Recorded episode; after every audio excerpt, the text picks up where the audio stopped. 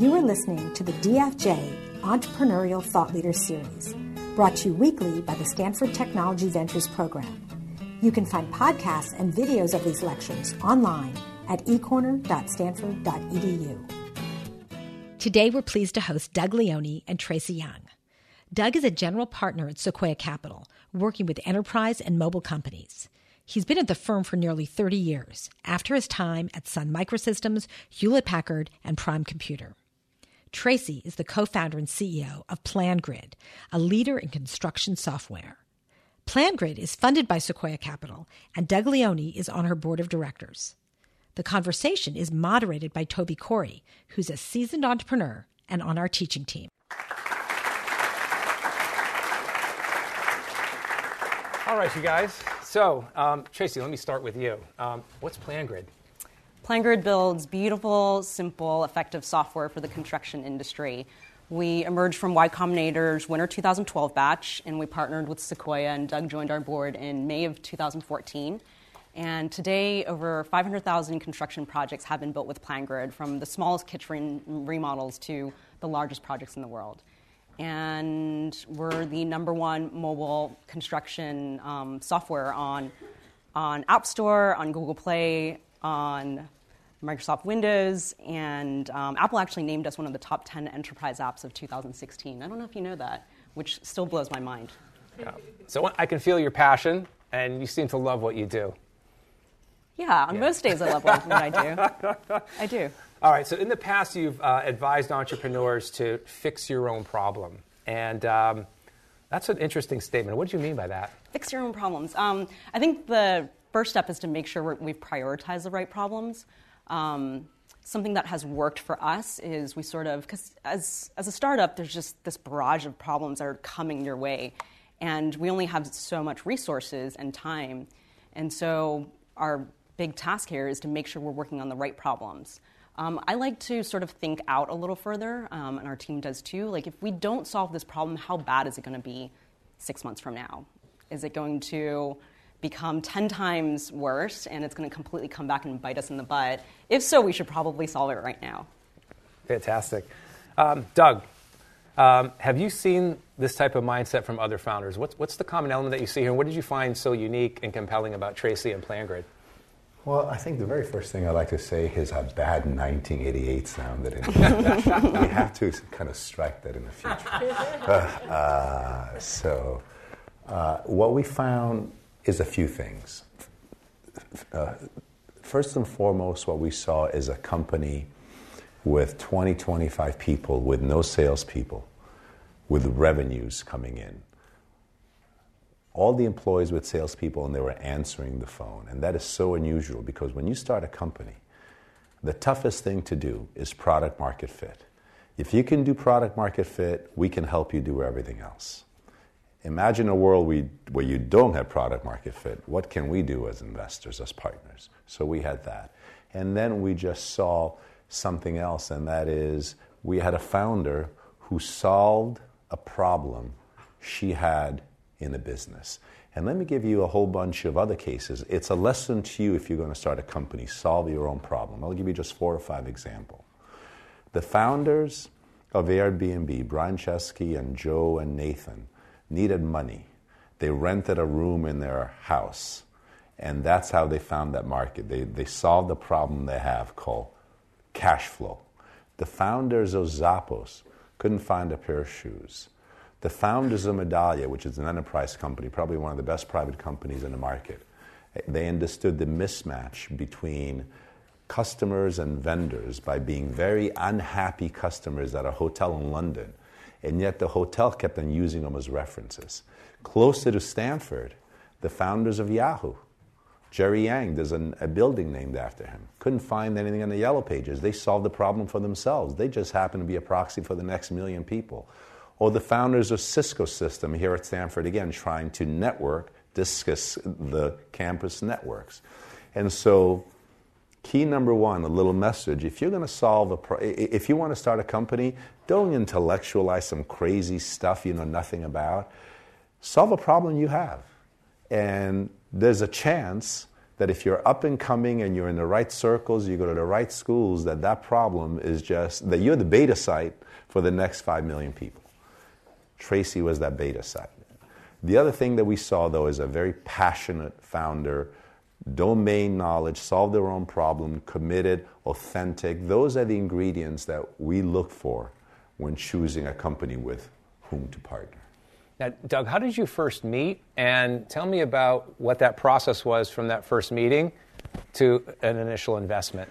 So we had we hired a young associate that uh, not only had he started a company uh, right away out of college, out of MIT, that he sold to Twitter. So by the age of 25, 26, I started a company, sold it, understood a few things. But the thing that caught our eye, he had won $600,000 playing online poker at MIT. And he parlayed that into seed investments. And suddenly, he was an investor in four or five companies before joining Sequoia that we were all interested in. Uh, and so PlanGrid was one of those companies. He had a great nose for investing. And so he made the introduction. Of course, we weren't the only company that Tracy was talking, the only firm. I had to drive to San Francisco twice. Uh, you know, she did a whole bunch of references on me. In fact, for my Christmas present, she gave me a little card that's on my desk of all the feedback she heard on the market on Doug Leone and Sequoia Capital, just to keep me honest. Doug has uh, a resume, believe it or not. His resume, if you're Doug Leone, is a sheet with CEO and founders' names and their phone numbers. So it's call anybody, basically. and I'll tell you the last two or three times we've lost money because the, the real measure of a partner is not when things are going great. The real measure of a partner is what happens when things aren't going so great. And so I just put them all, just call anybody, go for it. And she did her homework, and we were fortunate enough to be chosen. That's fantastic. Now, one of the things I'm sure you've seen is this relentless resolve, ability to prob- solve problems, but that focus, I think you came into some very early adversity. I believe you had three of your four founders' parents were diagnosed with cancer, and one of your founders unfortunately passed away. How did you get through all of that? I think the problems of genetics and biology and disease, accidents, the challenges of aging affects all of us. Um, it's just unfortunate that this incredibly tragic thing happened early on in, in PlanGrid's life. Um, life doesn't stop just because we're trying to do the hardest thing we've ever done before. Um, it's not going to stop for any of us. And Anton was diagnosed with cancer at 27, and it's totally unfair. Um, it's complete chaos, right? And um, when he passed a month before his 30th birthday, wow, it was it was really hard on us. How could it not be? We were trying to get our product out to market. We were busy hacking, talking to users, and I remember I'd turn the corner in our hacker house in Sunnyvale, and I'd find I'd find one of my co founders just sobbing quietly in the corner, and this would go on for months. And as humans, you know, we always find a way, way to cope. We cry, we mourn, we build these shields around our hearts to protect ourselves from any more pain and hurt. And then eventually we find beauty in the world again, and we find beautiful distractions and delicious comforts, and we are able to ease some of that pain and be able to open up our hearts again. And so, for the founders of PlanGrid at that point, we, we sort of asked ourselves, like, we have this one precious short life to live. And we thought that if we could build a tool that makes construction just a little more efficient, we could probably make a good dent in the world in a really impactful and good way. And we're also incredibly egotistical. We wanted to build a, a company that um, we wanted to build a good company. We wanted to show the world that this is how you build a company responsibly that takes care of our employees and builds undeniable value for our users and is a good business within a community. And so we took all of that hurt and we took all of that pain and we just fueled the company with it because it was our privilege to do so. Wow, that's amazing. Did you have outside help? Is this something that you and the team just sort of came together to work through the bereavement period and how to keep things focused through this, this massive chaos and um, unplanned, unplanned Yeah. series of events. Yeah. Um, so it's already hard enough to like live in a house together with your co-founders and working around the clock. And so part of this process with the dying co-founder is um, there's hospice at our house, and Antoine was coding to the last days. Um, his Wow. code is still live in PlanGrid today. It's actually quite incredible. Um, I mean, you know, we were we'd never we'd never seen someone get eaten up by by cancer in front of us before and and it's like so frustrating because you're feeling all this like pain and horror and there's nothing we can do about it and so you know our families were over a lot antoine's family was over we had we had care so Yeah. um, That's amazing. Now, Doug, I- I'm sure you meet with lots of entrepreneurs, probably look at lots of business plans, get lots of emails. I'm sure you see this common thread of this incredible focus and this resolve. Um, how do you vet that out in founders? That's obviously a common element. I'm sure you find that with everyone. How, how do you find that out? How, how does that character attribute surface? And what's that process like? Uh, the process has many flavors. Imagine someone coming to you with an idea and, and no code. There you look for clarity of vision, clarity of thought. We had the luxury uh, with uh, Tracy and Plangrid, the fact there were, there were sales incoming. Uh, and that's a heck of a data point. Uh, but then, you know, Tracy had to show us anyway that she could go from a terrific founder, that she had the ingredients to become a terrific executive and CEO and leader of the company because our best partner companies are the ones where the founder takes them all the way. And you know, when you lose a founder, you lose the soul of a company. And so you want to make sure that at least one of the founders can take it on. And I always remember the meeting at Sequoia Capital. And look, we are a friendly place, but we also know reality. And we know when people come to Sequoia, they take that quite seriously. And so we go out of our way to make people feel comfortable. Nobody has their iPhone, you know, up. Nobody checks email. We're as welcoming as can be, but it's a pretty important day. And I, I, I remember the presentation and Tracy up there. And look, I knew she was nervous, but I also knew she held it in. You know, they say, hold your water kind of thing. She held the water and she delivered like a champ. I remember that. And, we all came out of that meeting and say, this founder has it. And so she answered for us uh, the fact, how far can this founder go? It was pretty clear to us she had the courage to go all the way because starting a company is really the tough thing.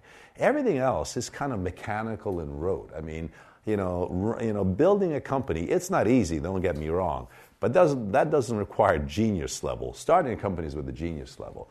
Running a company requires courage, dealing with personality, lots of IQ, some EQ, can you recruit, and those kinds of things. But it was clear to us right after that meeting, and it wasn't a long conversation. I'll admit it to it to, to you now. I don't think I ever told you that. It was a 15 minute conversation. It was, you know, clearly when we all say yes to an investment, we check ourselves. Whoa, whoa, whoa, there's too many yeses too quickly. It was one of those things. Everybody wanted to be an investor, everybody wanted to be a partner. And so uh, it was, plus she came with a co founder that had complementary kind of skill sets. She knew construction. Your co founder was from Pixar, if I remember correctly, who had the coding experience, the, three, you know, the, the, the graphics. And we thought that was a match made in heaven. It was more in the heaven than we ever thought because that was her husband, so it was really in heaven. Uh, and, uh, and so, and the next thing became how can we convince them to choose us? Uh, and so that was kind of the tough part for us. We is, it, to- is it true that the only heart you've ever put on a term sheet was our term sheet? I- put a heart? Yeah. Really? I don't know what to say because I don't remember putting a heart. If I put a heart, I don't remember putting a heart I'll send it to you. Really? Isn't that nice? You actually told me you're like I've never put a heart on a term sheet before. I- I this is how did. I feel about you guys. it, worked. No, the, the reason I'm, ch- I'm ch- because I have a reputation of being a little tough, but I'm tough when things go well, and you'll know when things things have, have not always gone swimmingly, but you never felt an iota pressure. in your- At that time is how can we help or can we solve the problem? You know, it is not adding stress. It is incredibly difficult and stressful to run a company. The last thing you need is a partner to add any stress. So we like to remove stress and help. Uh, but uh, you know, if I put a heart, that's going to ruin my reputation a little bit. So we don't want. that's awesome. All right, Tracy. So I'm kind of astounded that you have this ability to attract incredible talent. Talent's everything, right? At the end of the day, there's a massive talent war here in Silicon Valley, and even at a, at a global level. You've got these super sexy companies of the Airbnbs of the world, et cetera, et cetera, and Slack. Um, how, how do you recruit for a construction company? You've obviously been really successful in doing that. What's the magic? Something like 20% of PlanGrid comes from an architectural engineering and construction background. So by the time we meet them, they sort of understand the problem that we're trying to solving and what we're trying to do. And so that means the other 80% does not come from a construction background, and so there's a lot of selling to do. I think we've gotten better at it over the years. Um, you know, we've had six years of practice now of selling our company, and the company's evolved, and it's, it's uh, much more compelling to sell. Um, but I think there's three things that we, we try to do when talking to people that we want to recruit. Number one is explaining in an incredibly clear way the problem that we're trying to solve and why it's so bad of a problem. Number two, why our product and why our company is going to be the leader in the space, what we're doing today that makes it the best product, and what we're doing tomorrow that's going to keep us ahead of everyone. Yeah. And three, helping them understand the market size and how big the opportunity is for their careers because that's all we care about in the day. It's yeah. what's in it for me. And yeah. so if we can nail those three things in a conversation, it's um yeah. It's a good thing.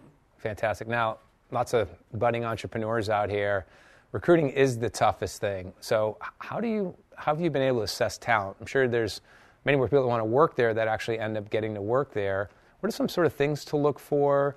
Um, what are some pointers that you could give some folks out here thinking about starting a company or maybe joining a young startup of how to assess talent? Yeah, I would say that past experience and what they've built in the past um, is a good indicator of what they can do at your company, especially looking for leaders. Um, we like to early on when we were you know whatever less than 100 people we were sort of looking for people who had built something before and had who had taken projects to the finish line over and over again whatever it might have been and um, now we need people who are experts in their domain and so we definitely look for that experience um, yeah. Yeah, very good. So, Doug, tell me, there's a little bit of an opportunity to do a commercial for Sequoia. So, lots. Of, we actually had a discussion in our class on Monday. Do you take VC money? Do you not? Um, so, overall, like, what are the advantages of when you have an opportunity to get an institutional investor like the likes of a Sequoia to make an investment? What could an entrepreneur expect from the type of interaction? What what, what does a board member do? Um, and um, talk a little bit about that those the, that experience. Look, I think the role of a board member changes as the company evolves. Let me take you to the end game and let's go back. In the end game, when you've got a successful company, the board member does not help you in anything operationally. They help you in strategic issues and so on. That's when you've made and you're a large company. Now, why don't we take it back to one person starting a company? The very first thing we will do is we'll help you to, recruit a few world class engineers because we know unless you start with world class, you're only going to come down. If you miss on your first two engineers, it's very tough to recover up. So we'll help you do that. Uh, we will help you through the reputation we have. Recruit people that may not necessarily join you in your dream because even though you're the best salesperson, you're a great founder, you really don't have very much. And so they find some comfort in the fact folks like us are, are, are around. It doesn't mean we didn't do any of the important work. They do the important work. The last thing I'd say is break away from conventional thinking. There's a lot of people here, there's a lot of tourists in our business that have come and gone. They made a, a few dollars, they have a million dollars to invest here and so on. Maybe they can help you with a Rolodex. But we have 45 years of institutional knowledge. And I will tell you that most great companies don't need venture capital to, or most great founders don't need us. But if we can help you get away from making one mistake, recruit the right person a year earlier, give you another 10% of, of growth through some of the decision, maybe not break a leg in a pothole. If we can help you do one or two of those three things, that could make the difference between being a great company and a spectacular company. Uh, the other thing is, we know that every great company has always had the crazy looking acquisition offer. And knowing, recognizing that when the business starts working, we've seen it now over 250 times, they surprise you on the upside.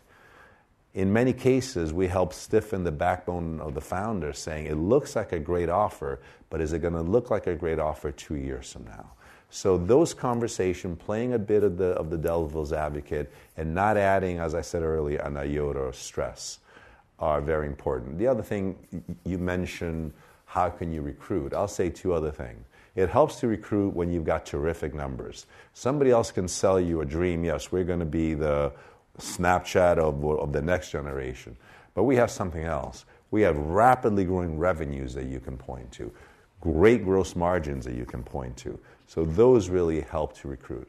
And then the education of breaking down a market to explain hey, it is not a $1 billion market we're chasing, it is a $15 billion market. Therefore, the opportunity to bring, to, to, to build a large company. Getting that thought process in the recruiting system is what makes the, the difference. And then the last part is the skill set of the CEO. So we hired a vice president of sales way, you know, we dated way above our grade. We got something we had no right to go get. Employee number 40. And employee number 40. The first board member I put in front of Tracy was the president, was the former president of Salesforce. I will tell you, when I made the intro, I would not have forecasted that Tracy in a one on one meeting would have been able to land him as a board member. I, I got a call from George Hu, right after the meeting, super pumped up. I want to join this company. I, I almost looked at the phone. Oh, oh, terrific. Then the former president of Autodesk, Carol Bartz, she's a hitter. Guess who recruited Carol Bartz? I may have said Carol Bartz, but it was Tracy and the team. So it's that ability to tell the story, to recruit, to share the dream, to use the we pronoun that great founders do. Fantastic. All right, Tracy, you, uh, I think, spent five years in the construction business. Before that, you were in school.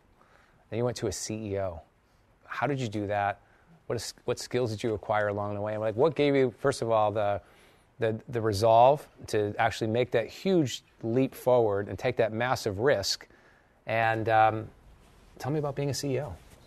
So I'm trained as an engineer, and I think as a founder, there's just so many problems to solve. Actually, our skill sets translated nicely into um, being the founder of PlanGrid. Five co-founders were, were all engineers, um, two construction engineers and two, uh, three software developers. Um, and so we sort of look at problems and our challenges, and we just slice them up into smaller things that we can tackle. And there's this funny side effect that happens if you have any success at all as a startup, especially as a first time CEO. Um, it's that I am constantly in the biggest job I've ever done before. And so surrounding myself with people who can shore up in every way I'm weak on was key to my ability to being able to do the job. Um, having four other co founders to help take the load. Um, now we have, I mean, our executive team is quite awesome. They're, I'd go to war with them any day. And in a lot of ways, running a company feels like we are going to war.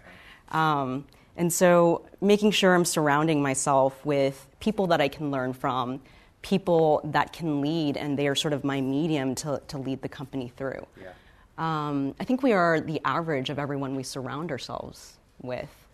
And then there's also this, this need to understand that if I don't grow, I, I won't be PlanGrid CEO a year from now. And so I have to believe in myself and I have to make the effort, however painful it is, to grow as an executive, to grow as a CEO, to grow professionally, personally, to dive into areas that I don't understand at all and try to become an expert at it. Um, and so there's this this need for change and growth, and it starts with acknowledgement. I mean, I think I would have been a, an okay or decent CEO for six to eight months ago. Um, and so uh, just constantly working at that. And I think it's the will and whatever it is we're trying to grow on it's like a muscle. I mean, it's like it's like running. You run enough, you can run 10 miles. You do enough push-ups, and however shaky and painful it is, you're going to be able to do that 15 push-ups in a few months from now. Yeah. What does a typical day look like for you? Where do you spend your time? What do you think about? I think about PlanGrid constantly. um, so I like getting up early because our clients are up early. Uh, so I'm up by six o'clock. I like to look at my emails, drink coffee at seven o'clock. Seven to eight to nine, it's it's nice to crush those emails just because I can actually think. And then it's it's a series of meetings. I spend a lot of time with the executive team. Um, I spend a lot of time with the projects that are, you know, our priorities for the month, for the quarter. And then I probably spend about 20% of my time right now, which I'm trying to cut down on, um, just visiting our remote team and being with them, meeting with clients, meeting with customers, understanding the market, and then just supporting, supporting our remote team. Yeah. How do you manage work life balance? I know it's always a, a brutal thing for a young company and uh, CEO, and I suck at it. yeah. I meditate a lot now, um, and that helps. Yeah. Okay. Tell me about the culture. Was it um, a lot of thought went into it? Did it sort of just naturally and organically materialize? Talk about your culture and how that how that developed.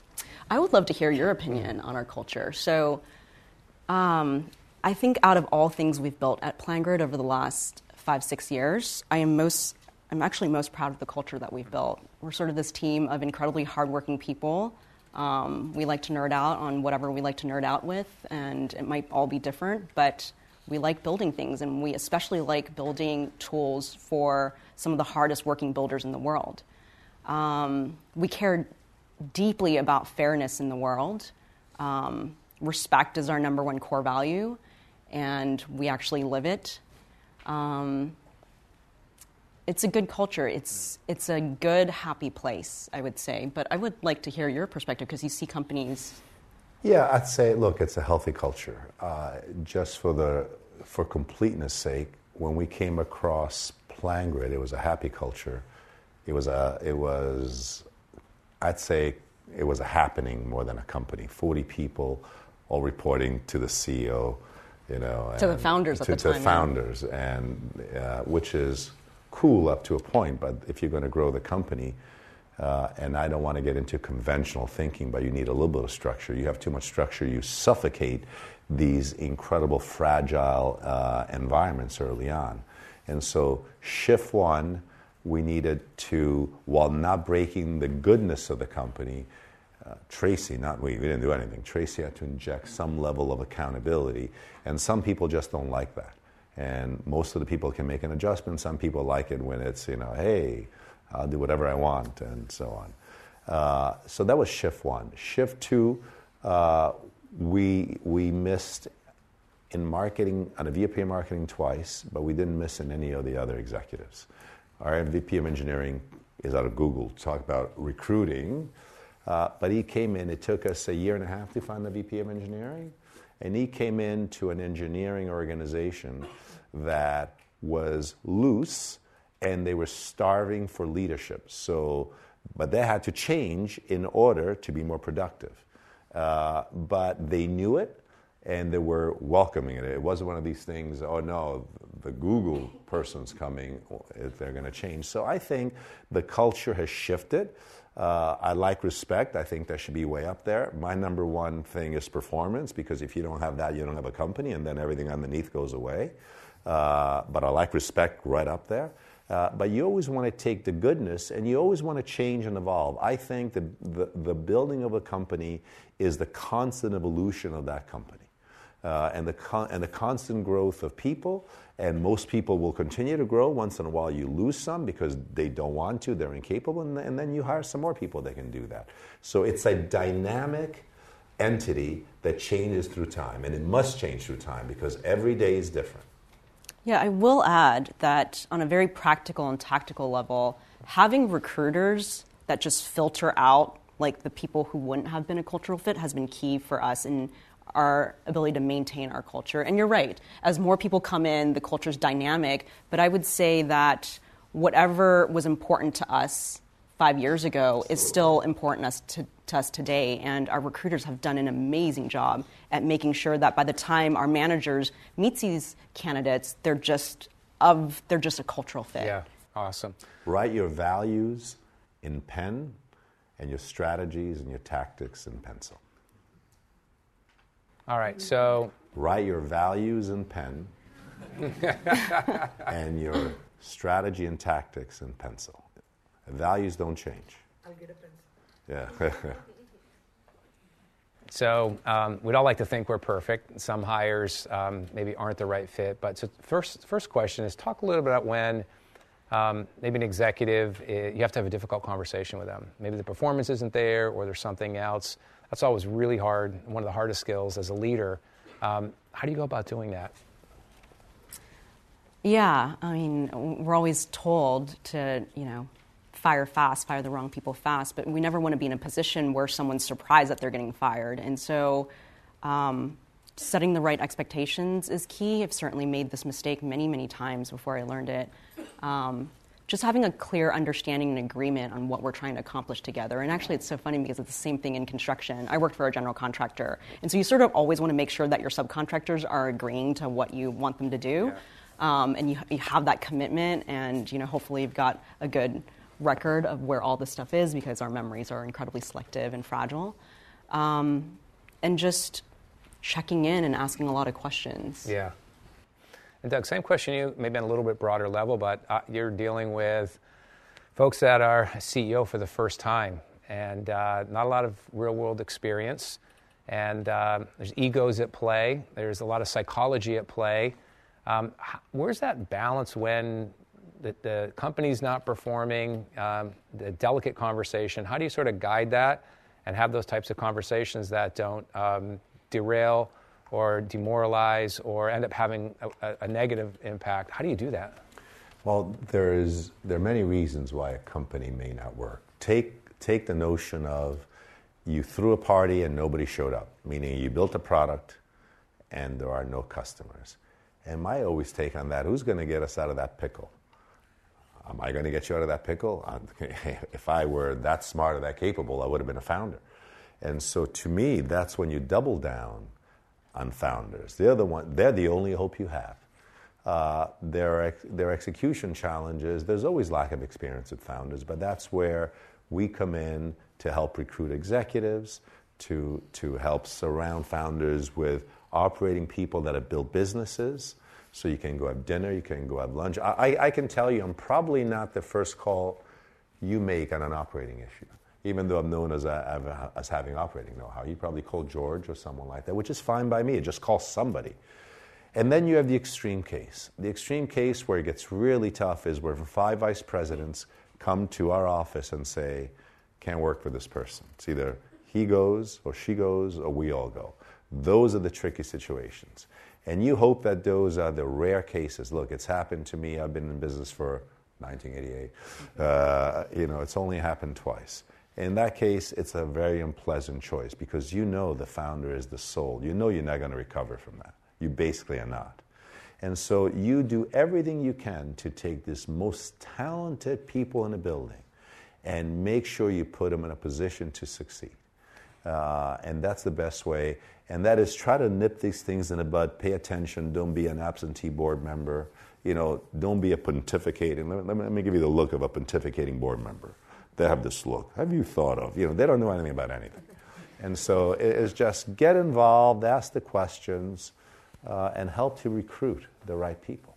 And right now, if you look at a management team, the VP of engineering from Google, terrific. The VP of marketing, wonderful. The CFO has taken a company public. The VP of sales, wonderful. Tracy has an easy job. Just kidding. look at the look I got. it shows you how tough she is. She should give me the look, the cold look. Now, follow up to that. So now an average exit is nine to 11 years. That's a decade. How much weight do you put on the idea versus the founders knowing you're going to spend a decade with these people? And, and what attributes do you look at? And sort of what advice would you give this group in terms of the, the personal side of things? Look, I, I remember back five, ten years ago, before many of you were here, there was the debate is it better to have a great market or a great founder? Well, let me tell you, great founders find their way to great markets. The, the two are interrelated. Uh, they're absolutely interrelated. If you have a great market, you don't have a great founder, you, you don't have anything. And so to us, it's a package deal. It's a package deal with a real understanding of what the market potential and the and the willingness to dare to dream with the founder to say how how big can this thing really get? I can tell you i mean take many cases. Take airbnb. Imagine they come to you the first time. Now it sounds commonplace. When you rent a room in your house? You would not think two-sided global monopoly you would, those words wouldn't come from rent a room in your house to two-sided global monopoly but that's where you know you have a little bit of vision a little gets done, the vision gets brought, and it's the same thing with, plan- with PlanGrid. We have product one that got us toe in the market. Uh, we have a long way to go there, but now we see a clear vision how this can be a beachhead for product two and three for, you know, if you will, world domination. So you have a terrific big company. It's the same. Yeah. All right, Tracy, we all know this. Um, no plan ever works the way you draw it up. Uh, welcome to the wonderful world of startups and entrepreneurship. So tell me, t- tell us a little bit about some of the um, things you either miscalculated or had wrong, and what you and what you learned through that. It's a two-day conference. Um, so the the biggest mistake. Oh my gosh, we tried to be so clever. You sort of hit on it earlier um, when everyone sort of reported to founders. So we grew ourselves from five co-founders to something like 30 people and we had this flat management structure this was by, by design because we wanted to be so clever and we said crazy things like, we're never going to hire MBAs. Roar. Why would we ever no say that? People. They're bad we're never business. we're never going to hire salespeople. Bad vibes. Bad vibes Just like we're not going to be the Red Bull drinking gong hitting, you know, kind of culture. Oh, and by the way, we're never going to work with VCs. We um, and I think this is just from a lot of us, I mean, most of us grew up in the Bay Area and we were like in high school or in college through Y2K, so we had this like distorted view of Silicon Valley and venture capitalists, which was we thought all of them were evil. Um, we've since found that they're not all evil, and we've partnered with actually a great one. But we just wanted to be so clever about the organizational structures. We had this flat management structure, and we would boast that we're running PlanGrid like Star Trek. You're either in operations or you're in engineering. If you're in engineering, you coded all day. If you're in operations, you did everything else, which meant sales, support, QA/QC, facilities, um, just everything that wasn't coding. And that sort of works at 10 people because you have to make yourselves into like five people a piece to make, make the startup work. And then things just start breaking down fast when you get to 20 people because communication starts getting a lot more challenging. Suddenly you're in a bigger office and you're not just yelling at each other. And suddenly, you know, people don't really know what, what they're doing. And I remember um, one of our employees, I think she was like employee number 20 something, and she's actually our director of professional services now. She said to me, What is my career path here? And I remember thinking, it was like, we have so much work to do here. Like, why do you care about your career path? But this is what people care about. And this is your responsibility as a business, as a company, to take care of your team members. And so, um, we obviously, that was when you got the call from us because we clearly needed help on building a company um, we were managing our business off of this massive Google Docs spreadsheet where we managed all our finances. And this is like a three year old spreadsheet um, where we were managing multi million dollars. And we'd sort of like look at the final number and then look at what we had in the bank account and was like, right. yeah, it's close enough. I think the math is right. Yeah. And um, we needed to go on to NetSuite at some point, but we didn't really even know what that meant. And so the lessons learned here is be creative about the problem that you're solving. Be creative about how you're solving the problems for your users. Don't be creative about the business stuff. Yeah. There's there is degrees at Stanford for this kind of stuff. There's a reason there's a finance team. There's a reason why you need a sales operations team. And you guys really helped us build all of that structure over the last few years. And it was painful. But I want to add something to that, and that is while you don't want to conventional wisdom 100%. I, I, will tell you that we learned a ton from founders on how to do things better. We learned a lot about recruiting from Google. And so you can always evolve and improve these processes. The point is, I'll make two points. One, don't just don't just let them all go, but feel free to improve on them with, with your experience, with your insights, because you may find that you may do something better than the rest of the world does, point one. And second point, I'd say choose your first partner extremely carefully. And it's not the first person that approaches you with a check. Uh, choose that partner because that can make the difference between, you know, raise as much capital as you can. And after the Series A, you find out you only own, as the founder, you and the employees only own 32%. Because by the time you do all these seeds and they have pro rata right to invest in the next round, it seems like free money at first. So you've got to be very, very clever, very, very selfish with the equity, invest in engineers, invest in people that can really help you, but choose your partners early on extremely carefully. Did you know I was terrified of you? Which is why I called everyone under the sun, just like, which is really strange, like reference checking someone like Doug Leone. And what did you hear? Surprisingly, only good things. Thank you. Very good. no, let me tell you, because you have to be authentic. There's a whole bunch of investors here who say, I'm founder friendly. And that's how, if you will, they bait. And I'm very conscious of the word bait. A young founder is looking for comfort. I'm founder friendly. I'll do whatever you want to do. Well, let me tell you, I don't think you want someone who's founder friendly. I think you want someone who's founder focused, who's super focused and helping you to succeed. Later through life, you'll become friends and you can go have beers together. But early on, you use the word war. It's you against the world. You want to find someone who who's on your side, who has your back, and who's going to help you win. That's what you really want. Skip all this founder friendly stuff that's in the market. It's baloney and, will, and it will not help you. Good point. All right. Uh, I don't know if you have a specific example or maybe more philosophical. So, one of the most important things that all startups go through, both decision making and pivots. So, when do you know when it's time for a pivot versus like you're almost there? Some of the key decisions that you've made. And I'm going to say the same question for you, Doug, too, at, at a broader level. But uh, and that's a tough thing, right? Am I? On, I'm not succeeding, but if I keep, stay down this path and keep going, am I? I'm eventually going to get there. I just have to keep working at it. Or, yeah. man, I'm like I I'm probably on the wrong path. There's time for me yeah. to change my decision or, or make some type of either large scale or small scale pivot. I've had the opportunity to meet a lot of entrepreneurs over the years um, through Sequoia, through the YC network. Um, they're just random people in our space. But I'd say that most, most people don't try hard enough or spend enough time on their problem. Like they give up too fast. Yeah. So, and they're good problems they've identified and solved. Um, I'll, I'll talk about there's this moment in PlanGrid in early, early, actually like late 2011 when we are about to launch the product.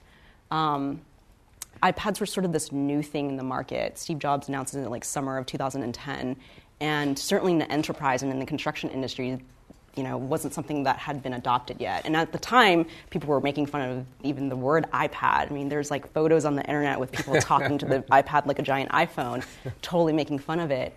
And so we would we would show um, potential clients PlanGrid, and everyone would look at it and say, "Oh, that's really great. Um, I would love that, but we can't really invest in you know these mobile devices. It just we're not going to because no one else is." And so there was this moment where it was like, well, is, is the construction industry going to ever use tablets? And so we sort of knew that they were the perfect devices. It's computing power that we can take out to the field for the first time ever. And the co founders looked at each other and we looked at our clients and said, well, if you had the device, would you use PlanGrid? And our clients were like, yeah, we would. And so we, we actually went out and maxed out our credit, credit cards, bought a ton of iPads. And at the time, Apple had limits on how many devices you can buy because they were only manufacturing so much. So we went in, um, we'd buy like two or three at a time, and then we'd go from store to store and swipe our credit cards until we had something like 20. Yeah. And I remember that night when we went back to our, our hacker house in Sunnyvale, it was everything we had. Um, and they were so valuable to us, and we were going to go deliver it to the job sites the next day. And I had convinced my co founders that we were totally going to get robbed that night. And so then we started shoving them into the kitchen cabinets. And I remember Ryan had put one like above the refrigerator, and I was like, "What if, what if it's a tall thief that comes in? They're going to be totally able to see it." And so um, we didn't get robbed that night after all. But you know, that would have been a moment where Yeah. it would have been easy for us to just say, "Well, this is never going to work," and sort of give up. Yeah. Um, and we kept going, and it, it worked out for us. Awesome. Doug, same question to you too, right? That's always a difficult question. Airbnb had a couple spe- spectacular pivots, but when do you know when to pivot and when do you know like you're almost there, you need just more resolve?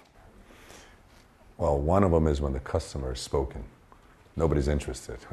That's a clear signal that you're going down the wrong path.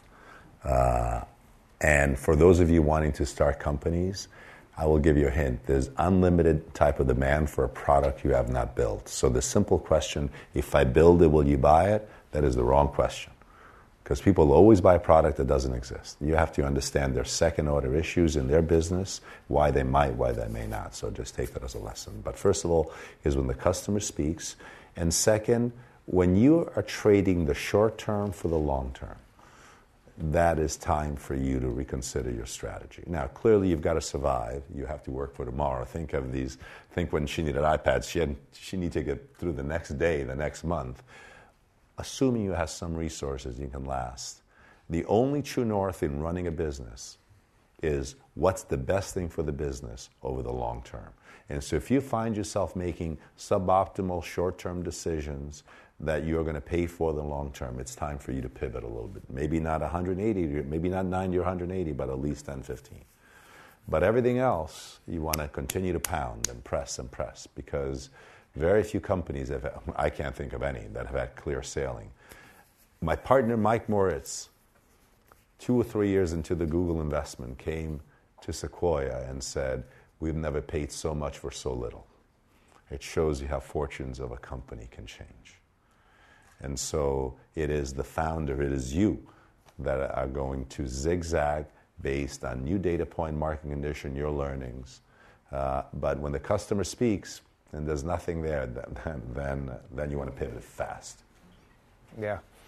Um, so Tracy, talk a little bit about um, just at a from a methodology standpoint, how you approached the product requirement side of the business, which is absolutely critical, and the importance of UX UI and how that's managed. My guess is you were pretty actively involved in that part of the business early on, probably still are.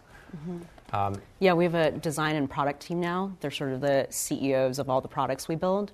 Um, but you can imagine something like UI is incredibly important for our industry. Our builders are the most imp- impatient people in the world. If they have to wait for anything on PlanGrid to load, or if they have to press a couple times and not figure it out, that's the last time they're using our software. Um, so we, I mean, early days I think is probably more applicable. We used to do something called the mom tests. We would develop new features and we'd shove it in front of our mom and dad's faces and it's just like, can you use this? And if they hit the buttons a couple times and it's just like, I don't get it, it's like, okay, this is not going to work. Yeah. Um, but obviously, we have a team that does that now. They take it out to our beta users and they test it out before we launch it out publicly.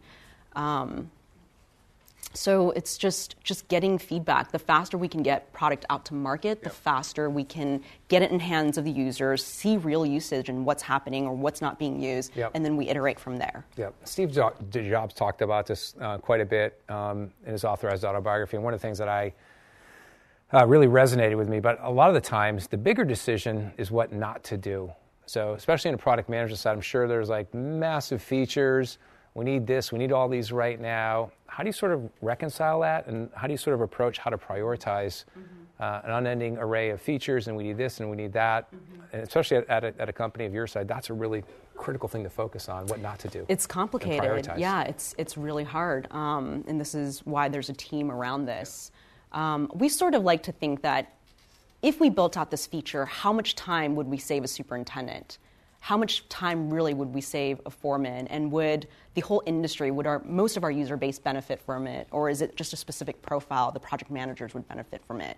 And so it's all about I mean, what we're trying to do is about increasing productivity in the field. And so having a clear mission statement is, is key here because it helps us make the right decisions. If we're all driving at the same thing, then we might actually be able to move the needle there. Yep. Okay, cool. All right, Doug, look into your crystal ball. Um, lots of folks either in an, in an entrepreneurial endeavor, thinking about an entrepreneurial endeavor, um, where are the good places to focus, and what advice would you give an audience member? What advice would I give? Uh, don't listen to anybody who tells you no.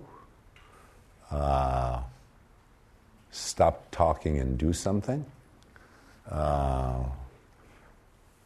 don't tell too many people what you're planning to do. Don't join the bar circuit and share your secrecy is an incredible thing in the early days because keep in mind your advantages stealth and speed. You don't have any other reason, and your brain.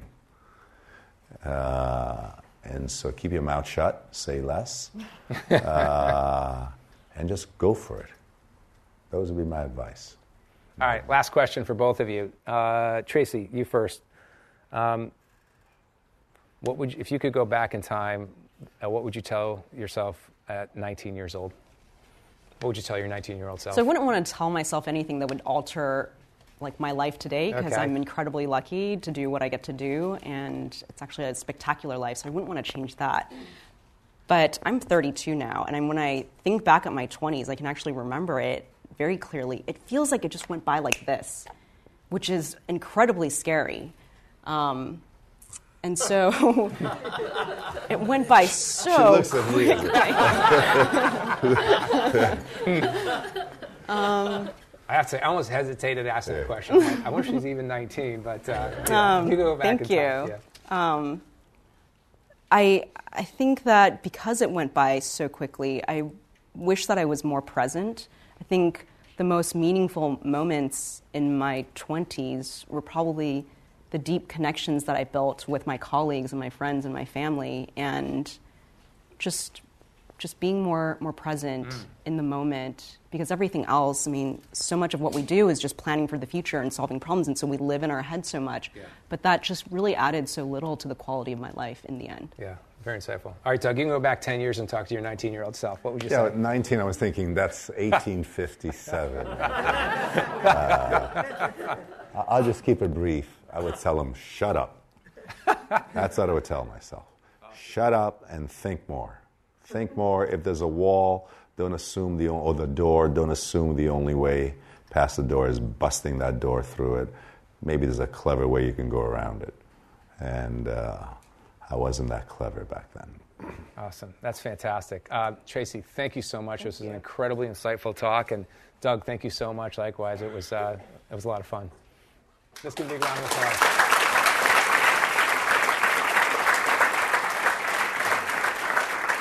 We've got about seven or so minutes for Q and A. Um, I'll let you guys pick who uh, who you like. I want to ask, what are you reading right now? Um, uh, your colleague Michael Moritz, he wrote a wonderful book, Leading. Are you planning to write a book? No, I, I, I don't have the gift that Mike Moritz does. I'm reading a book called Homo Deus right now. Me too, Doug. Oh, see? That's great. Uh, Homo Deus. I, don't ask me who the writers are. I never remember. Uh, i i yeah. You do so many things. You, you, you teach, you mentor, you, you open Sequoia India and China. Do you do so many things to save tax, or you don't want others to work? To save tax? No, no, want others to no. It's look. It's a. We we thought in 2005 we were going to head towards a globalized world, and we and we decided to go into those geographies. And now we have 300 companies in China, 150 in India. And I will tell you, by 2010, my partners were looking at me and say, "You're crazy." And I and I told them, "You can take me out. You can. Re- I'll remove myself. It was a mistake." and hang it around my neck, and Sequoia can go back to being a West Coast investor. By 11 or 12, those questions were out, and right now, every company we see has global ambition very early on. So it was a, it was a courageous bet we made, maybe a silly bet, uh, but we called it right. Hi. Uh, first of all, I just wanted to say thank you. It was a fantastic talk. My question pertains to the use of the first hire. How do you draw someone to a company for that very first engineer when all you have is your founding ability, a little bit of money behind you, and not much culture because there may be only three or four people at the company? How do you convince them to come on board? I would say probably the first first 10 employees were people we had worked with before. And so, just going back to the people who had worked incredibly hard with us, um, being able to recruit them to the team. There's another way sell your ass off. And I'm not kidding. Just show them the vision and pound, pound, pound, sell them. Be relentless. Don't take no for an answer. And that's true for employee number 300 yeah. as well. Just sell, sell, sell. Show them the vision. Bring them in a tent. Get them pumped up about changing the, the, the world. And a great line I have I tell people yes, you can work at Google. It's terrific to work at Google. But there's nothing you can do that's going to change the price of that stock by 116th. And if that's what you want, that's great. If you want to work with someone that has a chance of changing the world with what you do can actually make a change, then come on board. So it's, it's, it's that reality. It's, it's not a sales line, by the way, it's reality. And some people will say no and they'll self select, and those are the ones you don't want. I also think it's important to be generous with equity early on. I mean, just look at them. It's like, are they going to add 1% more to the company? than they probably deserve that. In your journey as a founder or CEO that you had to go through personal growth, professional growth.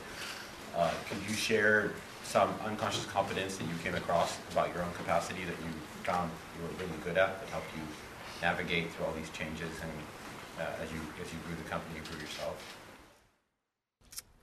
I think over the years, my pain tolerance has just gotten higher and higher. It, I mean, so much of, of running a startup it's just not feels due to me, like. by the way. I, I, I want to make sure. Sometimes. Um, so it sure feels like we're getting punched in the face over and over again. And then at some point, it just like you're just standing up and you're still taking these hits.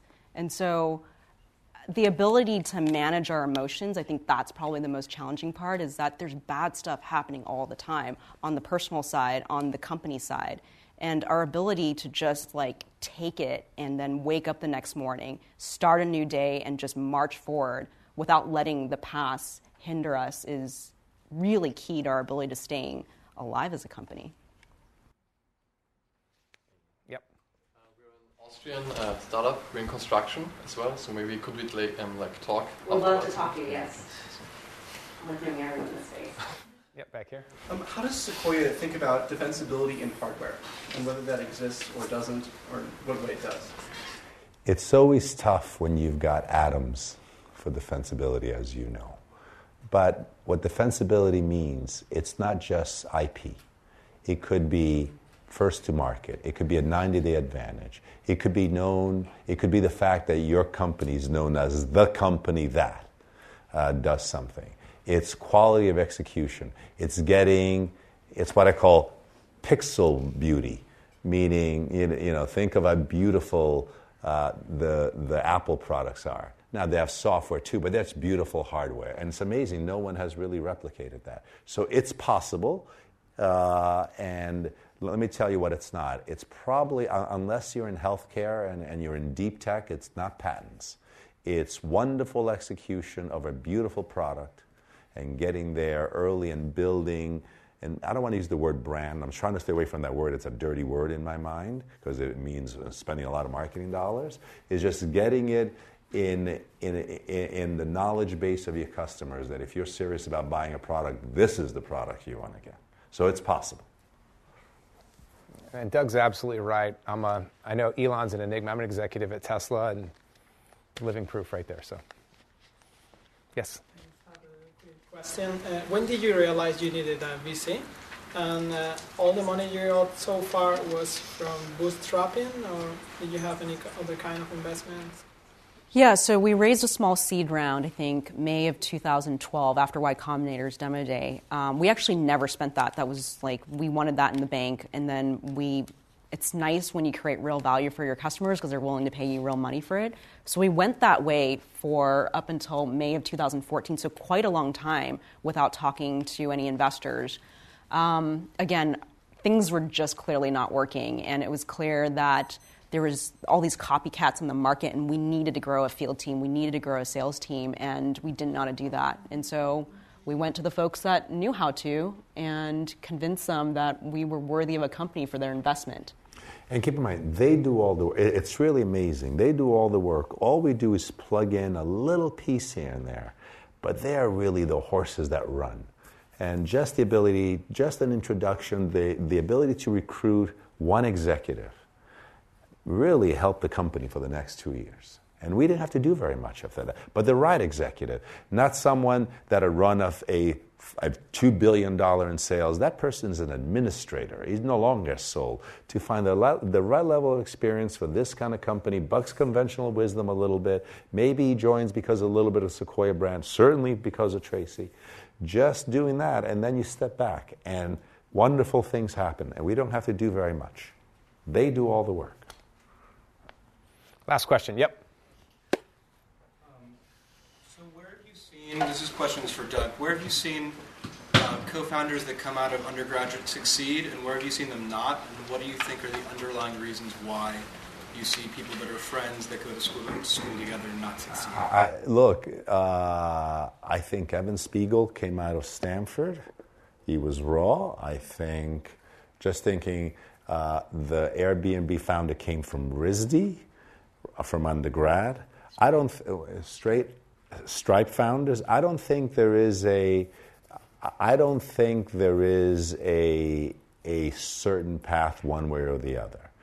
It is the founders that, that, that are engaged in the world and just look, there, there are some kids that are terrific students just reading and studying the books, and that's what they do, and they want to get the PhD, and maybe they'll solve the next great algorithms. They can be great founders. But the founders that are undergrad are founders who have managed to network. Yes, they go to university, but they also build a network of people. They ask a lot of questions. They know what's going on. They, they, they know about business more than I've ever known about business when I was an undergrad. They know what's going on in the world and so on. That would be the issue more, more than more a, a personality traits or, w- or what succeeds and what doesn't. Who are the ones that are aware of the world around them and have built a passion in one little area? Let's give a big round of applause.